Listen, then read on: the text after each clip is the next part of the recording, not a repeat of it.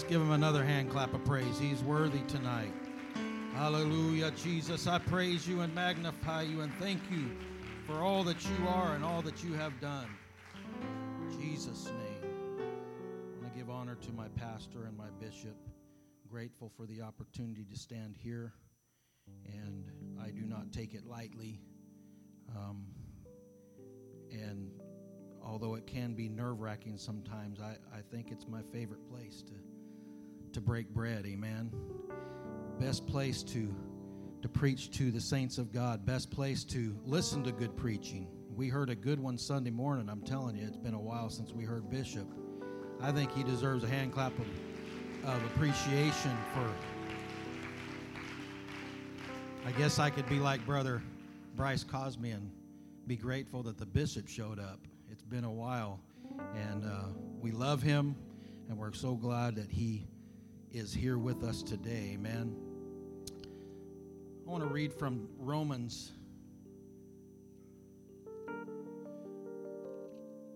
Romans chapter 6 and verse 17. And then I'm also going to be reading from Ephesians chapter 5, verses 25 through 27.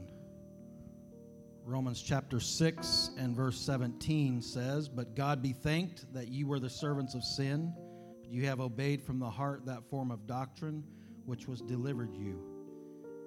Amen. And Ephesians chapter 5 and verse 25 Husbands, love your wives, even as Christ also loved the church and gave himself for it, that he might sanctify and cleanse it with the washing of water by the word, that he might present it to himself a glorious church, not having spot or wrinkle or any such thing, but that it should be holy and without blemish. Let's pray this evening. Jesus, we love you and thank you for the opportunity to be in your house, God. I pray that your word would permeate our beings tonight, God. I pray that we would walk away wiser and understand your word more, God. I pray that you would be with every one of us. Anoint the hear, God, and anoint myself as I preach the word tonight. We thank you and praise you for doing it all in the wonderful name of Jesus. Amen. You may be seated. I am going to be I guess probably more teaching, maybe a little preaching. So I hear that's called treaching um, on this subject form, function, and doctrine. Form, function, and doctrine. I heard a story recently about a man that bought a horse from an old pastor. And the old pastor began to tell him about the good things that the, the horse would be to him. And he told the man that if you want it to go somewhere, you need to say, Thank God. And if you want it to stay, then you just say, Amen. And so he decided to take the horse on a little jaunt, and he gets on the horse and he yells, Thank God. And that thing takes off like a, a rocket, and he's sitting in that. In that saddle, thinking, What in the world have I done? And he settles in and he's like, This is really nice. This horse is, is a good runner. I feel good. And everything was great until he looked up and there was a cliff in front of him. And he got very concerned because he yells, first he yelled, Whoa, and nothing happened. And he's all, Oh my word, what have I done? And so he yells even louder, Stop, and nothing happened. He yells, Halt, and nothing happens.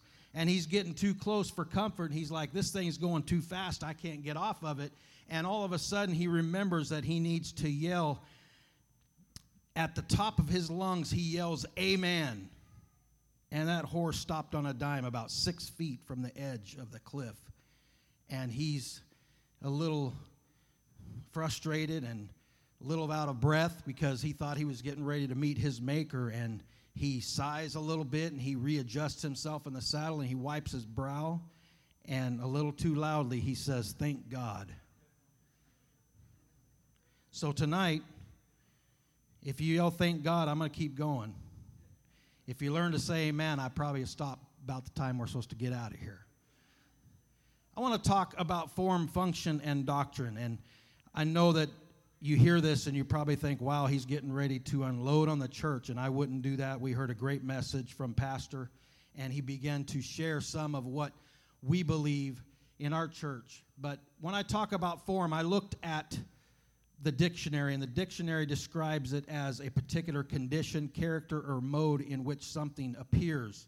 And I began to think of the idea of being the apostolic bride of Christ, being the church of God. And I realized that just looking at us, I know that we kind of strike a certain form when we walk into a place, especially when our wives and daughters walk into a place with us. I remember walking into the local mall here, and some women that were not dressed very well at all um, looked my my daughters and my wife up and down and snarled their lip at them. And I walked away and kind of loudly I said, What are you looking at? They're not showing anything. And it kind of frustrated me. And I, then I realized that, may, well, maybe they shouldn't have heard what I said, and I hope they didn't.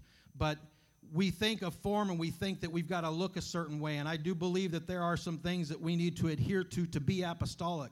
But I'm not just talking about the form of the way we dress. We cannot look like the rest of the world. I'm, I'm convinced of that. We can't look like everybody else. We can't walk around and not show ourselves to be a light because where would they look when they begin to enter into uh, frustrating situations in their life, if they're not looking at the church, they're going to look somewhere else. And I don't want them looking at me and saying, You don't have the answer that I have because you don't look any different than anybody else that I look at in this world. And so we are not like the world, whether it's religious or not. That's not who we've been called to be, but we've been called to be separate from the world. And there is a form that we must take. And it doesn't have to just be in the form of the godliness of dress, but it's got to be in a smile on our face and love toward our neighbor and being able to reach out to people. It's so different today to stand in front of a door and open a door for a lady. I just talked to Brother Black the other day, and some lady looked at him and she said, I don't need that. And so he said, I let the door go but they somewhere along the line we've got people that have a, a, certain thought that we don't need the traditional things that we've always had. And i'm sorry i'm just a little bit traditional. I'm still going to hold the door. I'm still going to open for the, the door for my vehicle or my home for my wife and daughters. Periodically sometimes it doesn't happen we get busy. But I, I, I like the fact that as apostolics we can do more for the world than just look holy there's got to be a form that we take that they understand that there's something different about who these people are. If people look at you and don't know who you are, that's, that's a sad testimony to what you're saying to them, whether in action or in deed. You've got to look the part. There's got to be a form that somebody says, I don't know what it is, but something is special about you, and something special about your children, and something special about your wife. I've noticed the way they dress, but it's in the demeanor, it's in the way they smile, it's in the way they care about people. We're going to be apostolic, I, I do agree that probably there's going to be a little bit of sacrifice to look apostolic and to act apostolic. There are no shortcuts to that. You know, I told Brother Bravers some years ago everybody wants to be the disciples who turn their world upside down, but nobody wants to be the disciples who turn their world upside down because they were weird they did crazy things and they were willing to sacrifice anything to see the gospel of Christ preach. And they would get beat in one place and they would go to the next and preach it again. And they would get scorned in one place and they would shake the dust off their feet and go somewhere else and preach the same gospel because there was something special about the gospel and what they were given to preach that they didn't care what they looked like or what they acted like or if they slept on a stone floor in a prison or they slept in a house. It just didn't matter. They were going to be apostolic.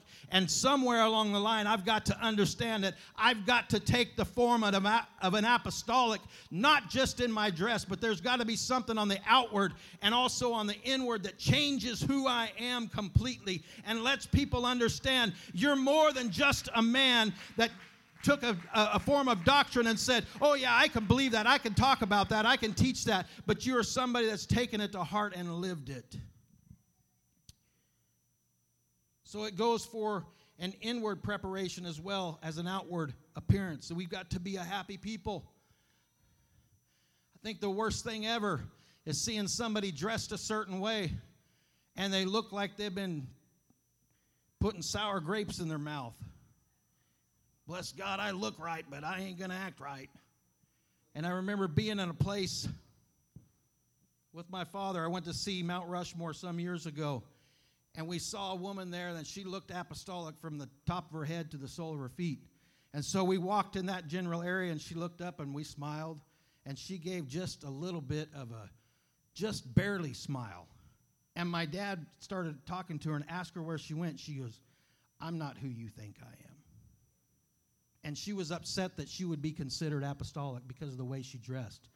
And I'm telling you that looking at her would put some churches to shame in the apostolic realm or the people that they call themselves apostolic. She was dressed holy, but she wanted to make sure that she un- that we understood that she didn't believe the oneness doctrine at all. And I walked away shaking my head thinking, what is so horrible about that? Why in the world are you so concerned that we don't recognize you as an apostolic? Because somewhere along the line she had been taught some form of doctrine, but there was a there was a uh, a denying of the power, as Scripture says. There was a denying of the power because the Holy Ghost had never been given to her, so power had never entered her body. Nothing had ever really taken place to say, This is why I do this, and I'm going to continue to live this way. It was something that was forced because somebody said, You need to look that way, you need to act this way.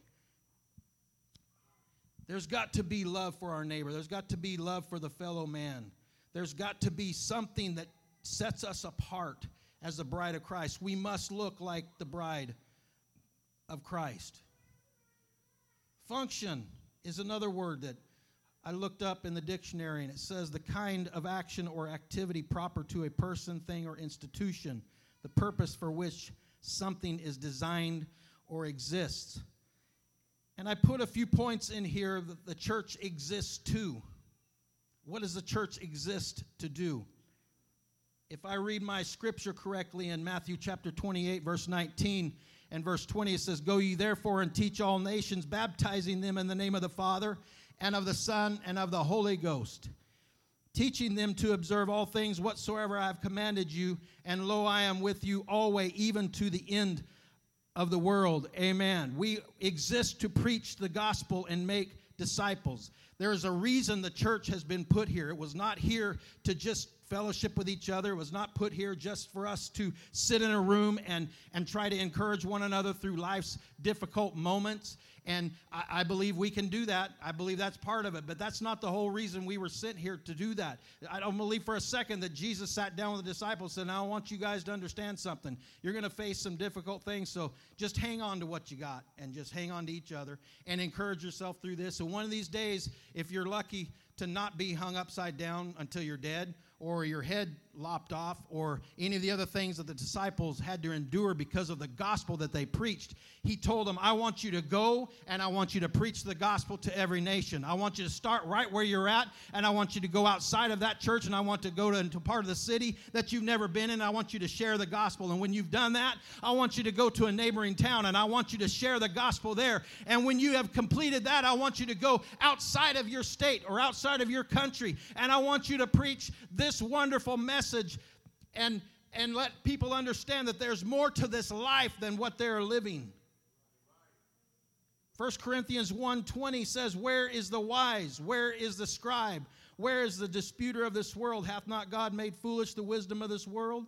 For after that in the wisdom of God, the wisdom by the world by wisdom knew not God. It pleased God by the foolishness of preaching to save them that believe. There's a reason why there are preachers that being raised up in this generation. There's a reason why there were preachers being raised up in the generation of Brother Frost. There's a reason why that people still step to the forefront and say, I will preach the gospel because Jesus said, Go ye therefore and preach the gospel. There was a reason why he wanted to start a church. There had to be some function of the church. There had to be something that happened that made people understand there's more to a life that I'm living. I want to go to that apostolic church over there on the corner. I want to go to that apostolic church that seems to be on the wrong side of the tracks. My parents went to a church that was just a little residence in the city of Oxnard, and people came by one night and said, I don't know what you guys were doing last night, but that little church was shaking on its foundation back and forth. Something was happening in the spirit with some people that said, You know what? I choose to be an apostolic and I choose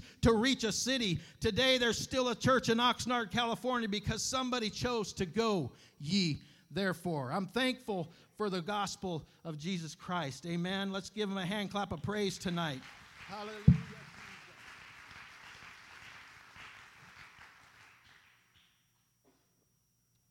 Number two, the church exists or functions to edify the saints. 1 Corinthians chapter 2 and verse 1. And I, brethren, when I came to you, came not with excellency of speech or of wisdom, declaring unto you the testimony of God. For I determined not to know anything among you save Jesus Christ and him crucified. And I was with you in weakness and in fear and in much trembling. And my speech and my preaching was not with enticing words of man wisdom, but in demonstration of the Spirit and of power, that your faith should not stand in the wisdom of men, but in the power of God. Second Peter says uh, in chapter 3, verse 18, but grow in grace and in the knowledge of our Lord and Savior Jesus Christ. To him be glory both now and forever. Amen. There's got to be a way for us to do more in edification of the saints. There's got to be more than just a life lived on my own. I, I, I began to think of, you know, years of being in the apostolic faith and walk. I was born into it. And I'll be 50 years old in December. And I, I just until a few years ago, I looked at myself as a young man. And I happened to be talking to my dad one day, and he goes, You're not so young anymore. I said, I know that. But if I keep saying it, then I'll probably still believe it. And maybe other people will believe it. But I've been around 50 years. I've seen the way things used to be and the way things have become in some churches and it, it, it frustrates me sometimes when I see that churches don't have the same form and the same function that they once had. It, it frustrates me that somebody so easily can walk away from that and think, well, we don't really want to focus on that anymore because, you know, God said to go ye therefore. And if you don't get all of them together, you don't have the church of God. If you don't have the form and you don't have the function, and we're going to talk about the doctrine, if you don't have one of those, then you're not complete. Brother Frost just preached, and he talked about um, a man that began to teach a doctrine. He said somebody asked him a question on his website, and he took it down. What did you call it again? Partialism. And I thought, how, how fitting would it be to think of that in these terms as well. I was working on this message and I thought, partialism. So if you take one part of that out, then what happens? Well, we know that if you take the Father, Son, and Holy Ghost and put them together, that it makes God because He is the Father, He is the Son, He is the Holy Ghost. And we understand those things. And this man said, if you take the Father and pull Him apart separately and begin to talk to Him, He's only a third. Well, I looked at this and thought, how difficult is it for a world to look at a guy that stands in a pulpit and doesn't really have the form or the function and he begins to preach the gospel and somebody says i don't understand what you're preaching because you don't look like any of those old timers i used to see. You don't look like they look. And i know that through time things change and and we have better ideas or or easier way to do things. I mean, you look tonight and we were giving on a phone. And, you know, when I was a kid, I would have never known that you pull a phone out and that would be one of the most powerful computers you could have and it fits into my pocket. I mean, I, I lived in the 80s and we were always talking about these cool things that were probably going to happen in our lifetime. Thought we'd probably fly or have flying cars. Well, I was going to say something political, but I'll leave that to Bishop. Seems like some of the things will get better and better, and other things just seem to revert back to, I don't know. But, you know, I, I, I look at the, the way the church is, and we, we find some function in some things that other people say, well, you know, I don't know that you should use your phone, and I don't know if you should do that, and I don't know if we should sing that song, or I don't know if we should worship with that, or we haven't lost the form and we haven't lost the function of who we really are. And we need to be those people that understand that I, I have to go and I have to teach and I have to preach to new people, but every once in a while we get together for the edification of the saints because there's got to be some growth for us to reach out beyond ourselves. There's got to be some of us that, that you may be going through the trial of your life, and when you come in here, this is the safest place for you, and you need somebody to reach out to you and say, I love you, and God loves you, and we're going to make it through this. Don't worry about tomorrow. Don't worry about what happened yesterday, but we're going to do some things in the house of God that brings along those that may be struggling. We're going to edify and lift up the saints of God. Number three, we're going to glory glorify God. Second Thessalonians 1:12 tells us that the name of our Lord Jesus Christ may be glorified in you and ye in him according to the grace of our God and the Lord Jesus Christ. We cannot function or operate like the rest of the religious world does. There's no way that we can look at the Catholic and say, well, if we form ourselves after them or try to function as they do, or we look at the Baptist church or any denomination that we can ever think up. And, and believe it or not, I was standing in a place painting one day, and this lady knocks on the door and she goes, Have you ever heard of God the Mother? My son was about 16. My son turns around and kind of gave this look. And he kind of stepped away on a, a, stair stairway and he sat down and I began to talk with this lady. And I, I had never heard that before, and it's something that came out of uh, Korea or South Korea, I'm not sure which. And, and this, this woman began to use about four scriptures. And I thought, how amazing that somebody can form a doctrine out of just about four scriptures and they just inundate you with it. They just over and over and over and won't let you talk. And I'm like, I, I, I, so I said, Do you believe that all scripture is given by inspiration of God for reproof, for doctrine? And she goes, Oh, yeah, absolutely. I said, Well, let's step over to Acts chapter 2 of the new, the new church when it started. And she goes, You know, I think it's time for me to leave. I got to ride. And she didn't want to talk to me but she knew that Scripture was given. I can't operate like other people operate, where they try to read one portion of Scripture and then they want to forget the next line because it explains what Scripture is trying to tell us. I don't want to seek uh, uh another uh, form of church or form of godliness, whatever they may call it, and go after that because I understand that I've been raised in a place that looks at Scripture and I understand that they'll read not just one Scripture, but two Scriptures and three Scriptures. And we understand that we can go between. Uh, Deuteronomy 6 and 4, and we can read there, and we can go to John 1 and 1 and read through uh, verse 14, and we can go back and forth, and we can show them the gospel of Jesus Christ simply by reading the Word of God to them. I don't have to inundate them with four scriptures and keep repeating them over and over and over. But in all that we do, there's got to be a purpose in us that says, I'm going to glorify God in everything that I do. I've got to lift Him up. I've got to glorify my God because that's important to who I am and who I want to be. The last point in this portion Number four, we exist to provoke unto love and good works. Hebrews chapter 10 and verse 24 says, And let us consider one another to provoke unto love and to good works, not forsaking the assembling of ourselves together, as the manner of some is, but exhorting one another. And so much the more as ye see the day approaching. I was out of town last week and preached in two places, and I'm not judging, believe me. I had a good time, and went and preached in the morning in one city and went to another city and preached in the afternoon. And those were the only, only services they had on Sunday. And I was thankful for a church that still has church on Sunday morning and Sunday night. Because we see that day approaching where we know that the coming of God is closer and closer. We see the signs every day. We see prophecies fulfilled over and over and over.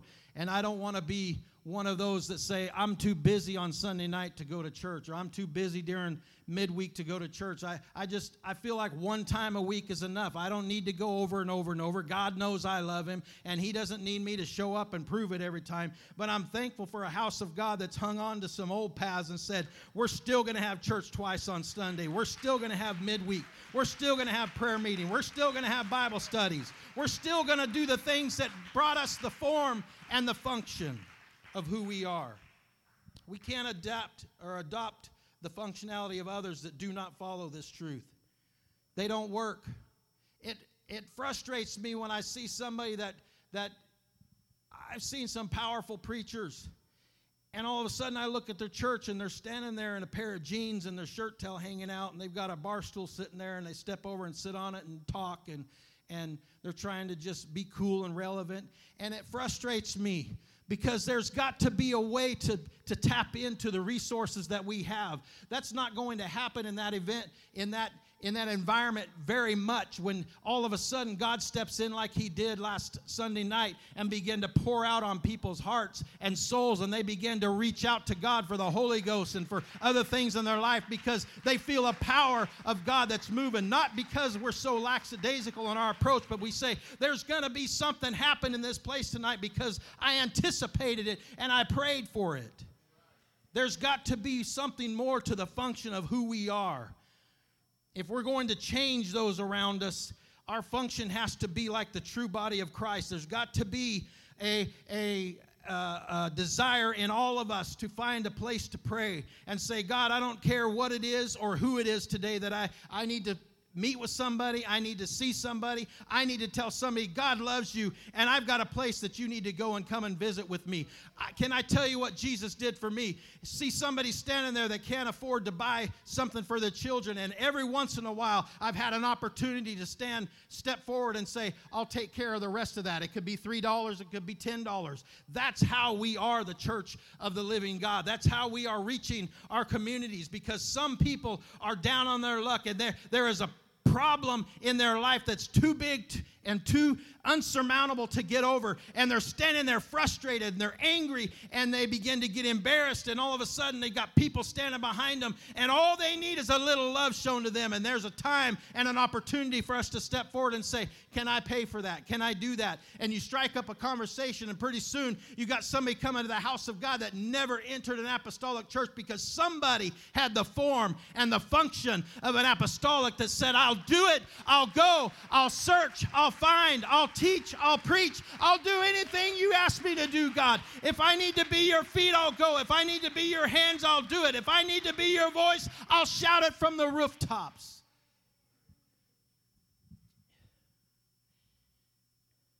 Our function is not to entertain people.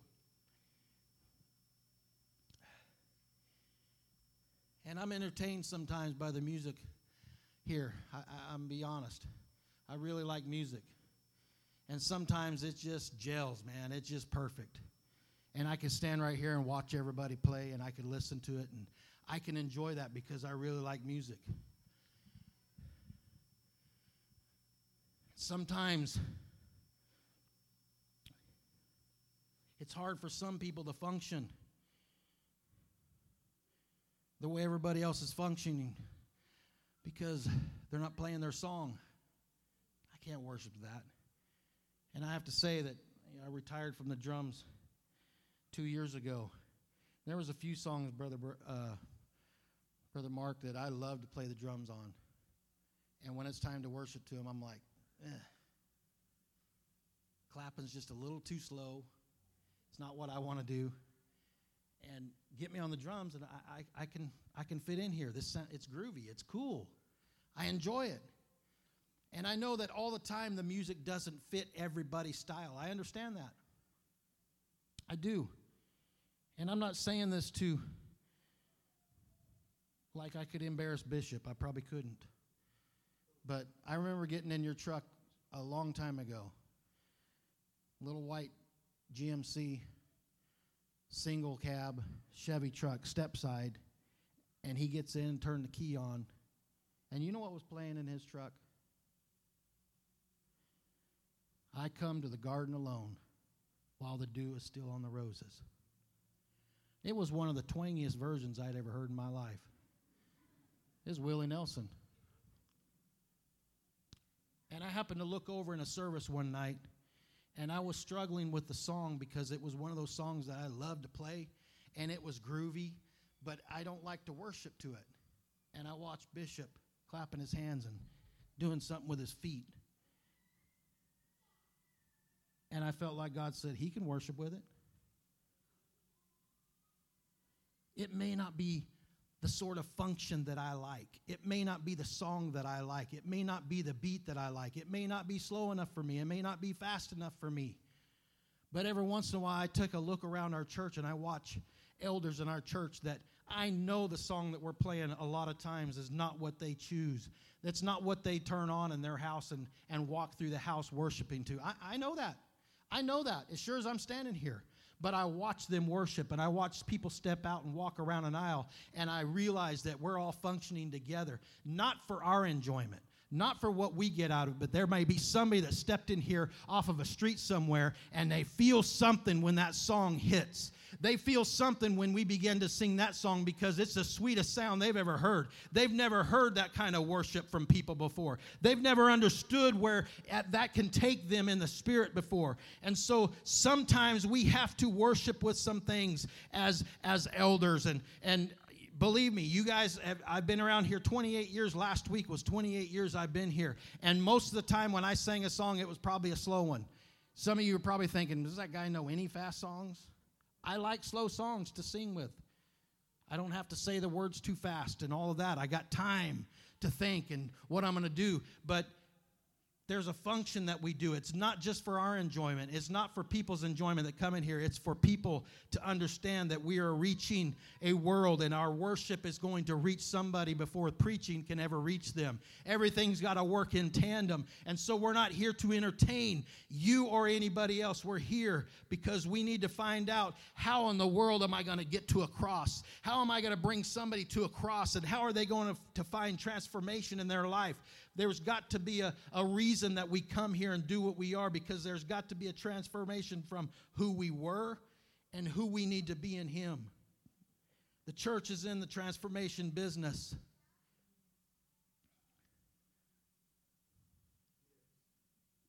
The church is in the transformation business. We're not here just to say hi and we're going to cafe and I'll meet you on Saturday morning for breakfast and I'll see you again Sunday in church and go to the cafe and get a coffee and come back and do it all over again. We're in the transformation business. We will not and we cannot become what the denominational world has become and we cannot be successful as the bride of Christ. So that's the way we look at it. There's got to be an understanding of what our function is in this world. The last one, doctrine. Dictionary tells us that doctrine is a particular principle, position, or policy taught or advocated as of a religion or government.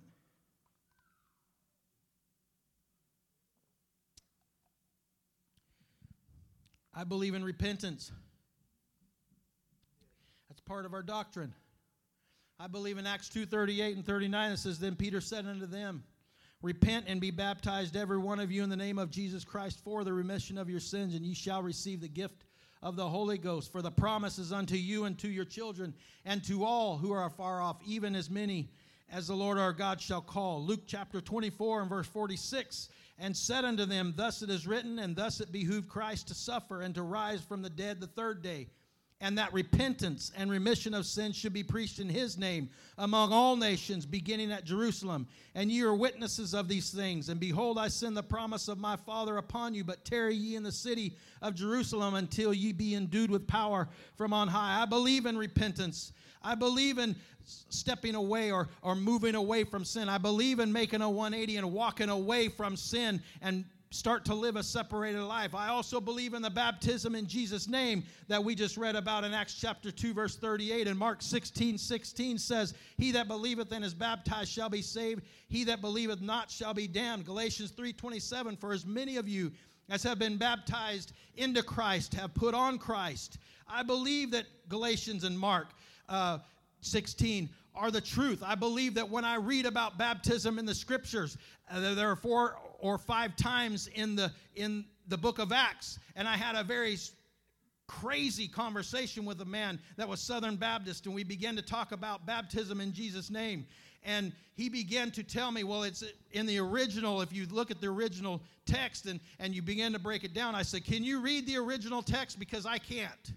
He said, Well, no, but I read a book about it. And the guy said, I said, Hold on a second. I said, So we're, we're talking about the Word of God. I said, I'll give you a million dollars. I was making nine bucks an hour, by the way.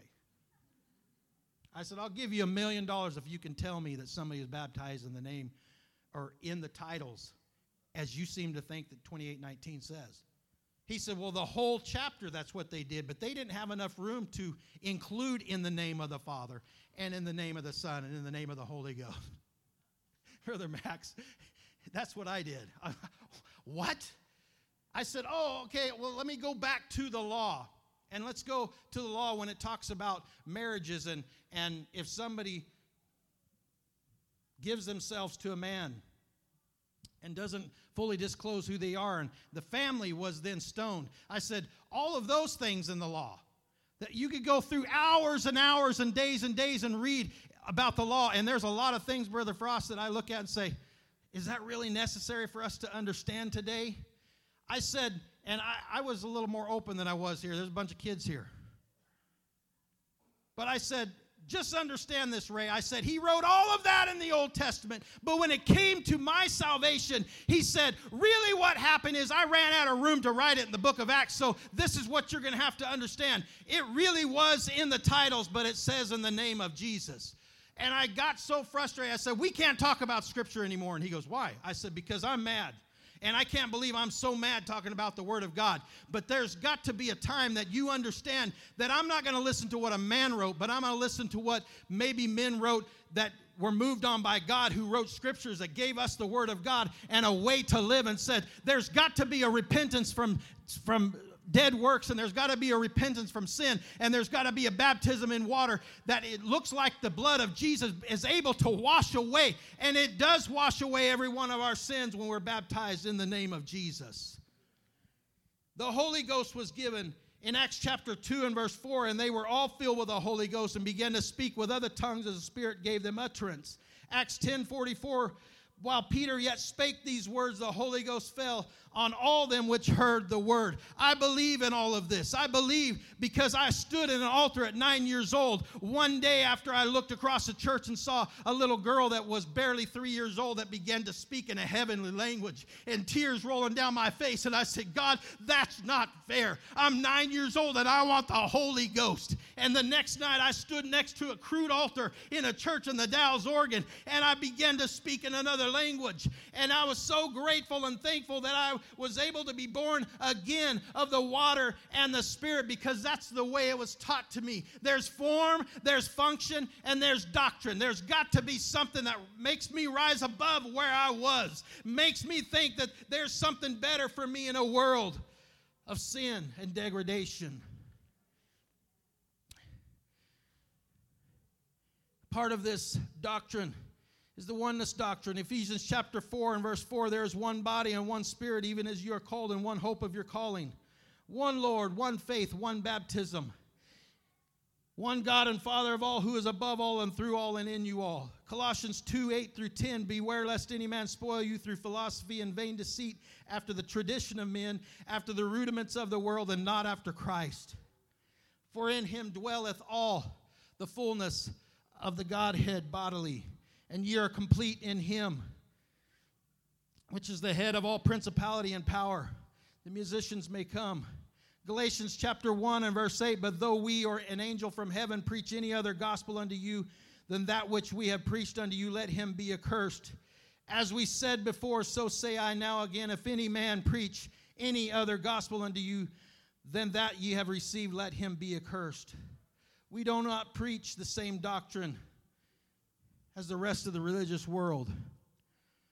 We don't function like the rest of the religious world. I went to a Catholic church, and I've told a lot of people this, and a lot of it's for shock factor, but I said I felt God in a, in a Catholic church today.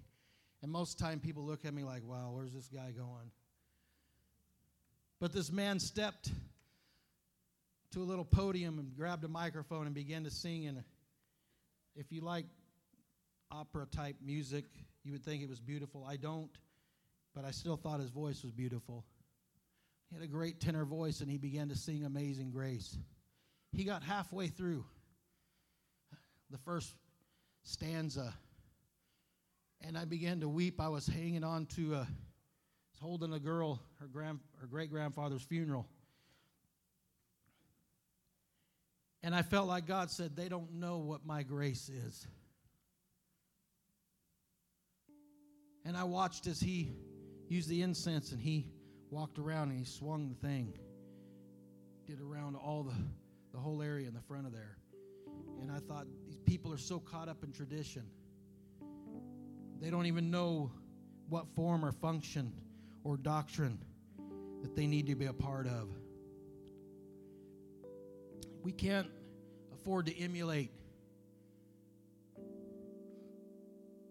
what these places are peddling to the weakest of our world. Some have a place to go on a Sunday morning and write a check so they have a deduction for their taxes.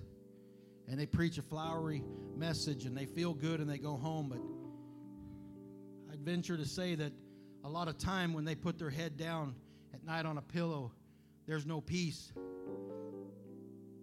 And I'm sure that there are some that say, there's got to be more than what I'm feeling at that house that they call the house of God. There's got to be more. And people are looking for an apostolic church just like this one that there's form, there's function, and there's doctrine. Someone laid the groundwork for what we have here today, and I'm grateful. Like I said, I came 28 years ago this month. In the first few years, Brother Frost, I didn't I didn't know if this would ever be my home.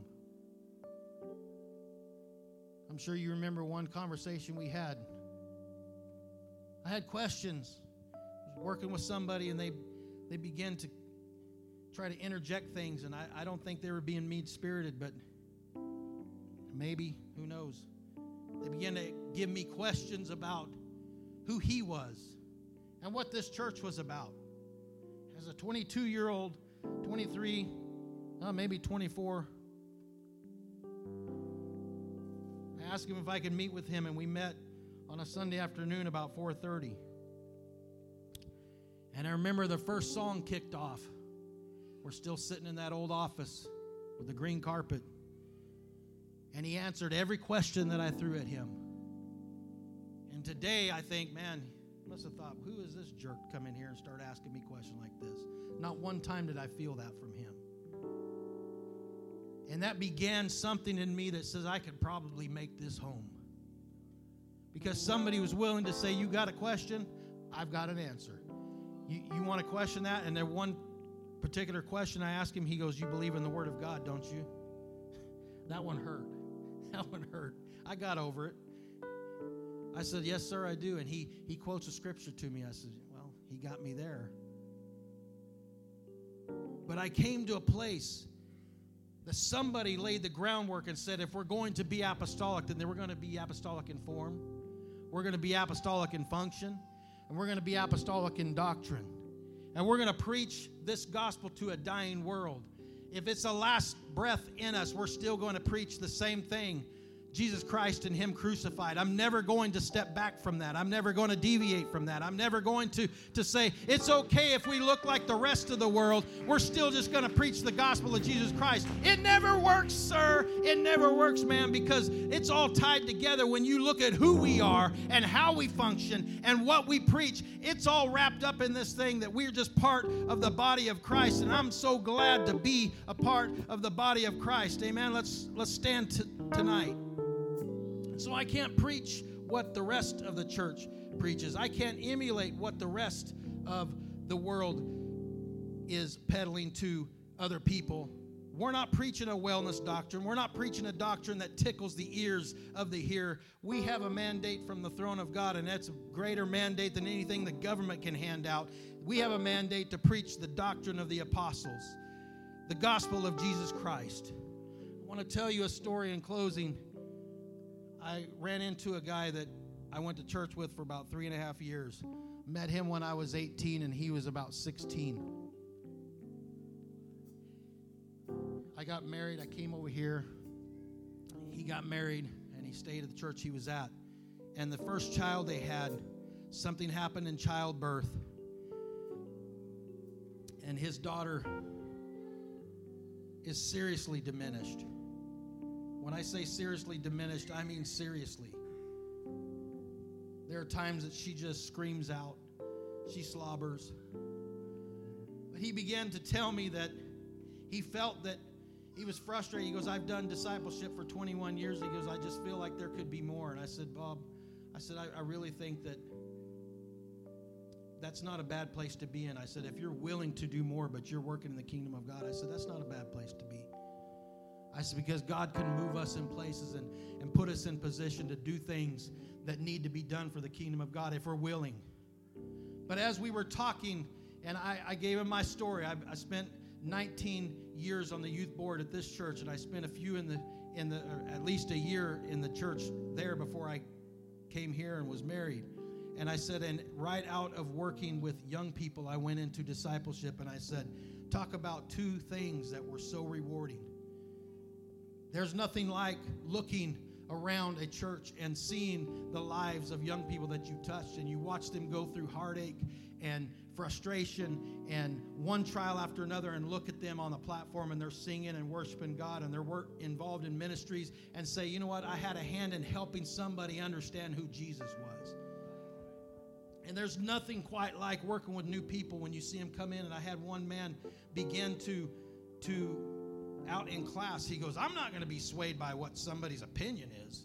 Brother Nate was happened to be in there that morning, and I came back a little strong, and Brother Nate kind of looked at me, and uh, I said, I haven't given you my opinion today. I gave you word, every bit of it. I said, I can take you back through it anytime you want to. I said, it's all the word of God, and I watched that man go down in water in Jesus' name and receive the baptism of the Holy Ghost, who was once a Trinitarian. There's something rewarding about that when you're reaching people. But in my conversation, something that got me, and I'm going to be emotional. I'm sorry, I'm, I'm going to be. And he told me, I can't tell you. He said, pretty much down to the last person in 21 years, a new person comes in. He goes, almost every one of them have looked at me and said, Your daughter was the first one that met me at the door. And I'm going to tell you something. When she comes to the door, she walks erratic and her hands don't work exactly right and you can tell by looking that there, there's a diminished brain there, that something happened in birth. And she slobbers a little bit and she reaches out and she says, Welcome to the house of God. And she tells people, Jesus loves you, and so do we. And she gives them a hug and she leaves some slobber on the coat of the man that she hugs, and she leaves slobber on the, the blouse of a woman that walks into a church house that's never been there before. And they said, The first person that met us at the door was Sammy. And I said, I'm going to tell you something, Bobby. You can't ever give that up. If you stepped out of doing discipleship three years or three months or five years or, or five days, if you would have ever given that up, you would have never received that little special story from almost every person that comes into the house of God. And I I went home and I told my wife, I said, We've got people sitting on our apostolic pews that say, I don't have a place, I don't have anything to do. And I've heard a lot of them. And it frustrates me because a little child, or she looks like a, a grown person, but she's still just a little child, and she found something in the house of God to do, and she does it every time she goes to the house of God. There's always a smile. There's always Jesus loves you, and so do I. There's always something that says, I've got to touch the person that's walking in because that person needs to know who Jesus is. And can I tell you that I, I, felt convicted in my spirit and I thought, why can't I be a little bit like Sammy? Why can't I be like Samantha and just go to the front doors of the church and when somebody comes in and say, Welcome to the house of God, God loves you and so do I. Come and enjoy worship with us today.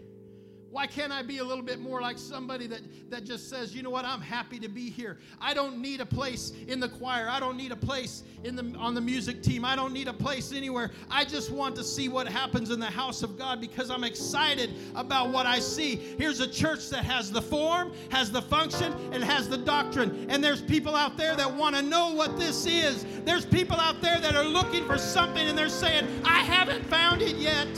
But when I came into this place, I found it Uh, as they sing, I pray that we would all be challenged enough to walk to the front tonight and commit again, once again, to say, I'm going to be apostolic in form, in function, in doctrine. Anything, Lord, Open up these altars